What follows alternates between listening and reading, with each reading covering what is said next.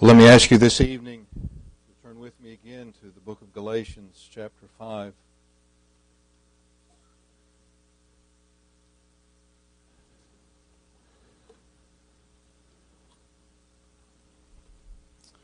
Galatians 5. we'll read from verse 15. Familiar words of the latter part of this chapter we've been looking at. But again, let's read them together. Verse 13, I should have said. For brethren, you've been called unto liberty. Only use not liberty for an occasion to the flesh, but by love serve one another. For all the law is fulfilled in one word, even in this Thou shalt love thy neighbor as thyself. But if ye bite and devour one another, take heed that you be not consumed one of another. This I say then walk in the Spirit, and ye shall not fulfill the lust of the flesh. For the flesh lusteth against the Spirit, and the Spirit against the flesh. And these are contrary the one to the other, so that you cannot do the things that you would. But if you be led of the Spirit, you're not under the law. Now the works of the flesh are manifest, which are these. Adultery, fornication, uncleanness, lasciviousness, idolatry, witchcraft, hatred, variance, emulations, wrath, strife, seditions, heresies envyings, murders, drunkenness, revelings, and such like, of the which I tell you before, as I've also told you in time past, that they which do such things shall not inherit the kingdom of God.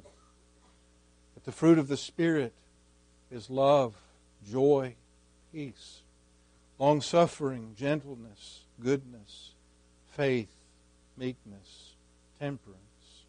Against such there is no law. And they that are Christ's have crucified the flesh with the affections and lusts. If we live in the Spirit, let us also walk Spirit. Let us not be desirous of vainglory, provoking one another, envying one another. Again, we'll end our reading and trust the Lord to bless the public reading of His Word. Let's bow our heads together. Our Heavenly Father, we lift up again the words of that most hymn and think even of the heart, the purpose behind it, to survey the cross, to meditate deeply upon it, or that we might put all other things in perspective. And we pray that this night, something of the fruit of our Savior's labor there might be understood and even more embraced by those of us gathered here, or those for whom He paid that ransom. And so be near us as we come to the close of this Sabbath together. Help us in our meditations, not merely to know something of the theory, of the doctrine of this fruit of the Spirit but that we might seek by the help of your Spirit to show more of this fruit every day in our lives. We pray these things in Jesus' precious name. Amen. We're coming this evening to the last in this ninefold list regarding the fruit of the Spirit. And I would remind you again that this that we've looked at is not as in so many other places in Scripture. It's not an exhaustive list, but it is a representative list. We've been looking at these things with regard to the, the evidences of grace. We emphasize, rightly so, the means of grace. But we can externalize those means. We can externalize Bible reading. We can externalize even prayer. We can put it into a formality as the Pharisees did, and the Lord rebukes them for their desiring to be known for their prayers. We can come and attend the public means of grace and be numbered among the Lord's people as we assemble. All of these things well and good and necessary. But again, we can go through those motions and not be impacted by them. But if we're going to be impacted by these means of grace, if we're going to use them in the right way, if they're going to have an impact upon us, well, these are the things that they're going to work. The Spirit is going to use these means toward the ends. And the ends are what we've been looking at in this ninefold fruit of the Spirit. And I tell you again, the point here being that these are things that will be present in the lives of every believer, at least to some degree. These are marks of newness of life. These are the aspects, these are the characteristics of the new man. The old man, whose characteristics are listed in the works of the flesh, that is what's being put down. That's what's being crucified and put to death in the life of the believer. And these are being increased in the life of the believer. As Paul tells us in Corinthians, if any man be in Christ, he's a new creature. Old things are passed away. Behold, all things are become new. Well, what are the old things but the works of the flesh? What are the new things but the fruit of the Spirit? And as we've looked at these, just to review where we've been, we paused a little bit at first to consider the way that it's presented to us. In contrast to the works of the flesh, these are the fruit of the Spirit. They're a natural growth, they're a process, they're the evidence of life. We've emphasized there sometimes the prospect of fruit is a gradual thing. It's not just something that somebody's particularly moved emotionally at a sermon and walks an aisle and then suddenly they're a different person in every way the moment they leave the building. Well, someone can pass from death into life in a moment, and the changes can be radical indeed. But by and by, those are the changes where we leave off uh, the things we used to do, as it were. Those old habits, those sinful lifestyle issues. In so many ways, that's the easy part of becoming a Christian and walking the Christian life is just physically stopping doing the certain things that were openly sinful. But working on the matters of the heart, the desires of the heart and mind that produce those outward actions, and to see how the flesh can manifest itself in different ways, can try and gratify itself in different ways, even well intentioned outward religious ways. And to build up these aspects of the fruit of the Spirit. Well, that's where this organic aspect of life and of growth is seen in the children of God. So, in the nature of this spiritual reality, it's this aspect of fruit. It is something, as we've said, that's universal. It impacts all believers. There's a unity to this fruit. It's not something we can pick and choose and say, well, I want to have love, but I don't want to have peace. No, it's a package deal, if you will. We've also considered as we looked at these, and I think this division, though, well, as Dr. Barrett might tell me in a hermeneutics class, it's somewhat artificial. But yet, I think as we we think through these things, that there is that threefold aspect.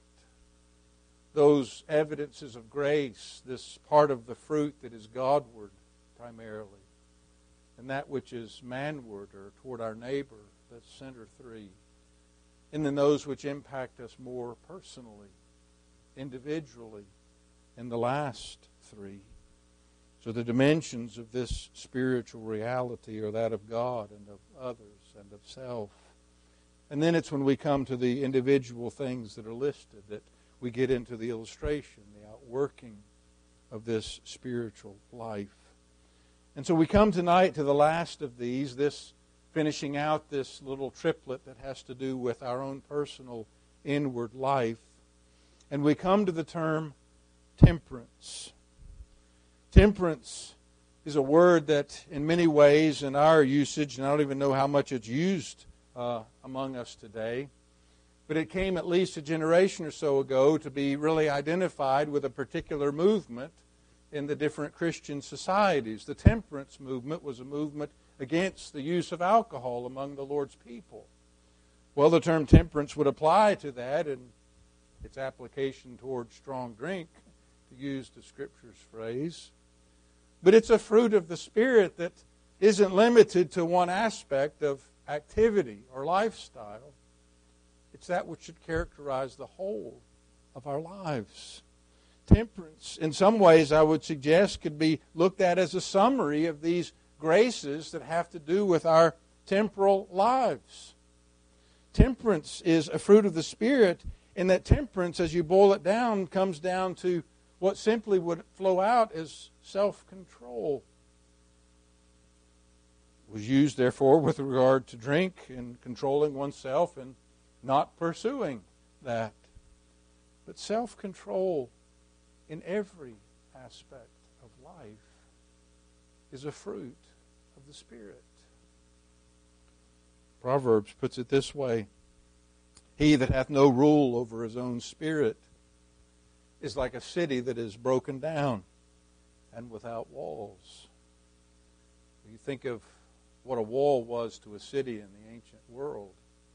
I mean, today, in some ways, it's relatively insignificant. You fly over the wall, you send missiles over the wall, etc., etc. But in that day, it was a worthy fortification. Walls could keep an enemy from getting in. Uh, the limit of your survival was really your access to food and water because the enemy wasn't coming in. Well, here, self control. What a defense. What a help in every matter of life.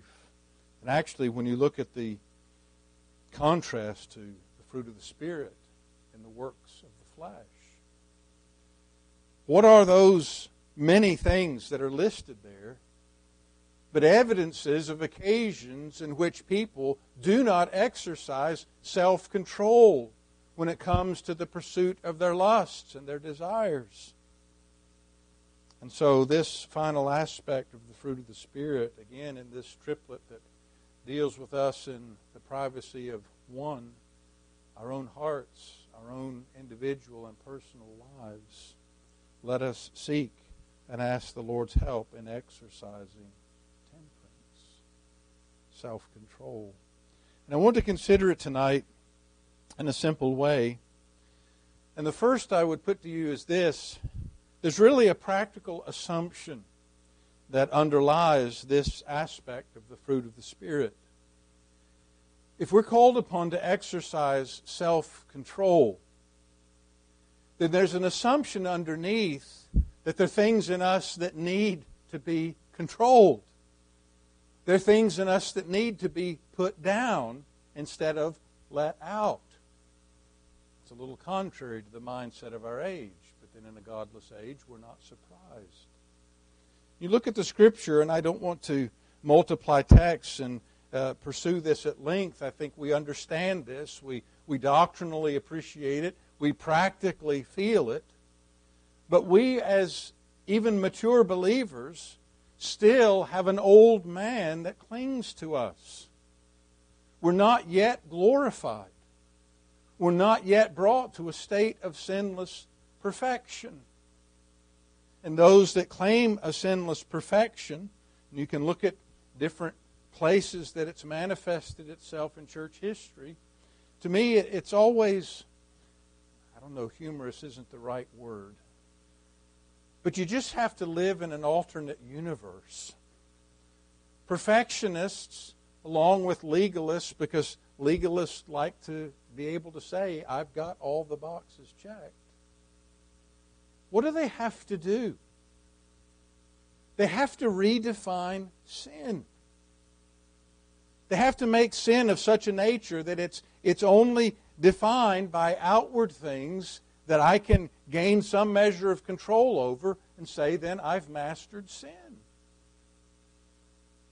But I say this practical assumption, if you will, that's underneath our understanding of the need for temperance is that until the day of glory, until we're absent from the body and present with the Lord, and even then we're not fully to that point in our theology that we speak of as glorification, when body and soul are healed and entirely perfected and brought into the presence of God.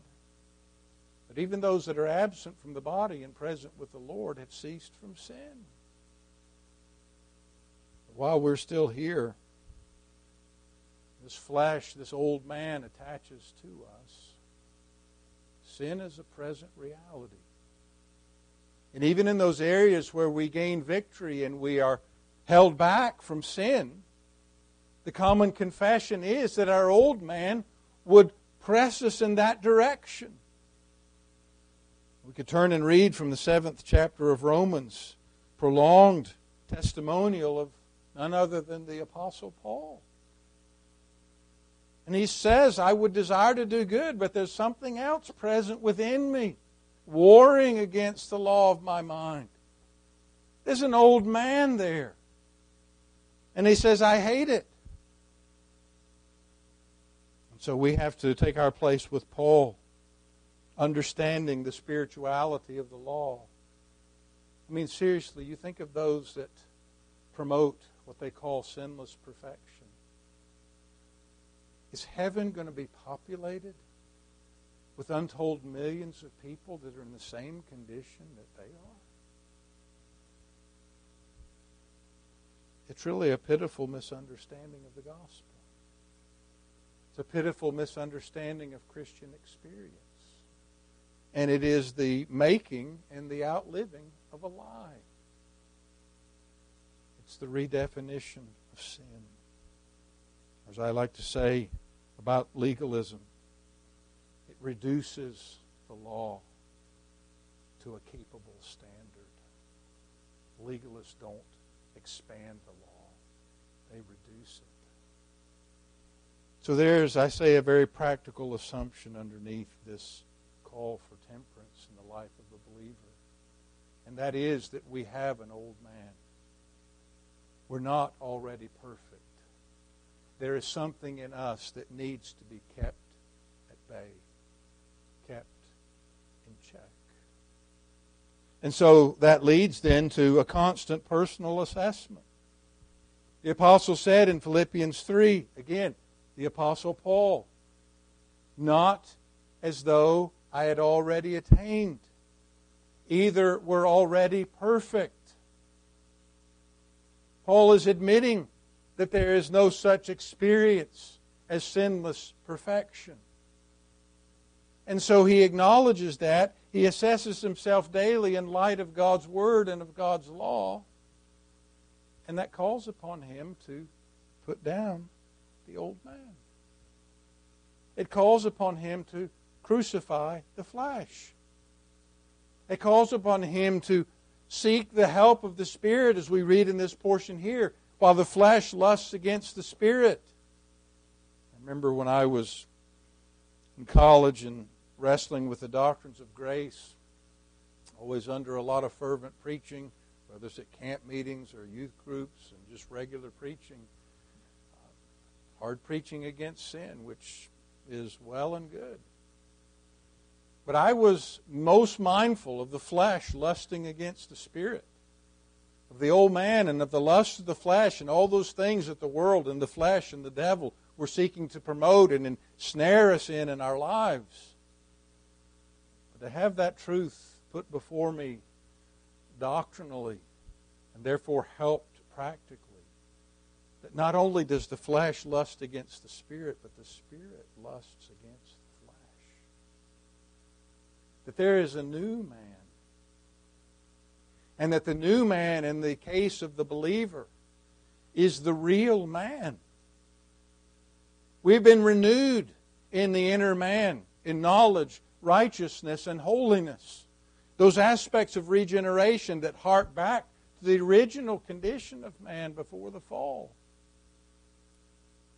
God, by His Spirit, is working this grace in us again imperfectly and incrementally in this life until we're brought to the day of glory. But we can, with the apostle, recognize we've not already attained. And so we're conscious of our need.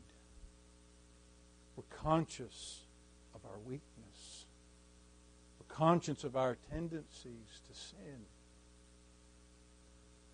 We sang commented on the familiar words of Watts tonight in the hymn When I Survey. Another phrase that Watts offers, and I'm struggling to get the name of the hymn now, but the phrase I'm looking for leave no unguarded place, no weakness of the soul. I think we sang that maybe when we were looking at the churches of Asia and Revelation. But it's this mindfulness of our tendencies to sin that this grace of temperance, of self control, moves us to understand. That same passage where Paul in Philippians says he's not already attained, he says in the 14th verse, I press. I press toward the mark for the prize of the high calling of God in Christ Jesus. That's not passive. That's indeed quite active. And it's interesting because as you look through here, if you look in verse 15 in our passage, we read, um, verse 16 rather, walk in the Spirit, you'll not fulfill the lusts of the flesh. the normal word in verse 16 for walk is used. But in verse 25, at the close of the chapter, we read here, we've crucified the, we that are Christ, verse 24, have crucified the flesh with the affections and lusts. If we live in the Spirit, let us also walk in the Spirit. There's a different word here, there's a synonym.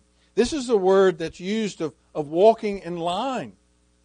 Uh, this is the soldiering type of word. It's a purposeful word. And so we have the influence of the Spirit to lead. And then we have the response and the activity of the Christian to walk, to pursue. And so here, as the apostle there speaks of pressing, as Paul says in another place, Corinthians 9, keep under my body. You think of Paul then understanding that necessity of putting down the flesh of exercising self control, temperance with regard to the old man. And he says that sobering phrase, lest when I've preached to others, I myself should be a castaway. And so there's an activity that is involved in our growth.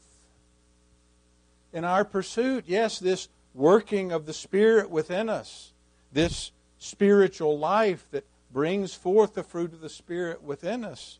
And yet, as we say so often, when we are regenerated, yes, by the sovereign, monergistic activity of the Spirit of God, we're not dead anymore. He has breathed life into us, He has made us new creatures. And part of that new life is the putting to death the old man.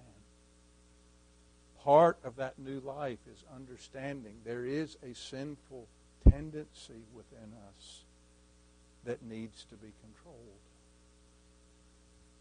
And so we come and we look of these aspects of the fruit of the Spirit. Temperance in many ways. I mean, if you look at this triplet at the end faith, meekness, temperance. It is by faith that we pursue these outward personal aspects of growth in grace. When the world tells us its lies, that it's only in letting the old man have his way that there's contentment and satisfaction. In some ways, we have just but to open our eyes and look. Has there been a more discontented, unsatisfied generation than the one we live in today? where there is no law, where morality is turned on its head. The things that God's law puts before us and that we would stand for are mocked. And yet the old man can be drawn out with such false thinking. And so the Spirit, thank God, lusts against the flesh. And the Spirit calls upon us to exercise temperance, self control. One of the wonders and beauties of the gospel is that as we grow in grace, self control, well, we think of it often, and perhaps even in the main way we've presented it tonight as almost a negative aspect of holding down the old man. But the positive aspect, as in all things spiritual, for us to again by faith and even by experience to understand the blessedness and the happiness of walking in the law of God and of not fulfilling the lust of the flesh, of having the fruit of that godliness be manifest in the life and the joys and the contentment that it does bring. And so, the fruit of the Spirit here, again, toward our God, toward our neighbor, toward ourselves, the joy and fullness that it brings, the contentment in contrast to the discontent. And again, if you survey that catalog of the works of the flesh, there's just strife, there's friction, there's not getting along, hatred, variance, emulations, all of these things. Well, these are manifest by those who have no temperance, no means of putting down the old man, of crucifying the flesh with its affections and putting on the new man, which is renewed in godliness and righteousness and holiness. I want to come back to this particular portion for a summary message in closing. We've looked at these nine parts of the fruit of the Spirit. But let us take, even this Sabbath evening, the simplicity of this ninth admonition self control in a world where the flesh is celebrated and might just well say out of control, the Spirit would graciously work imprints in us and that we would happily pursue the things of the new man and putting down the things of the old. Let's bow our heads together.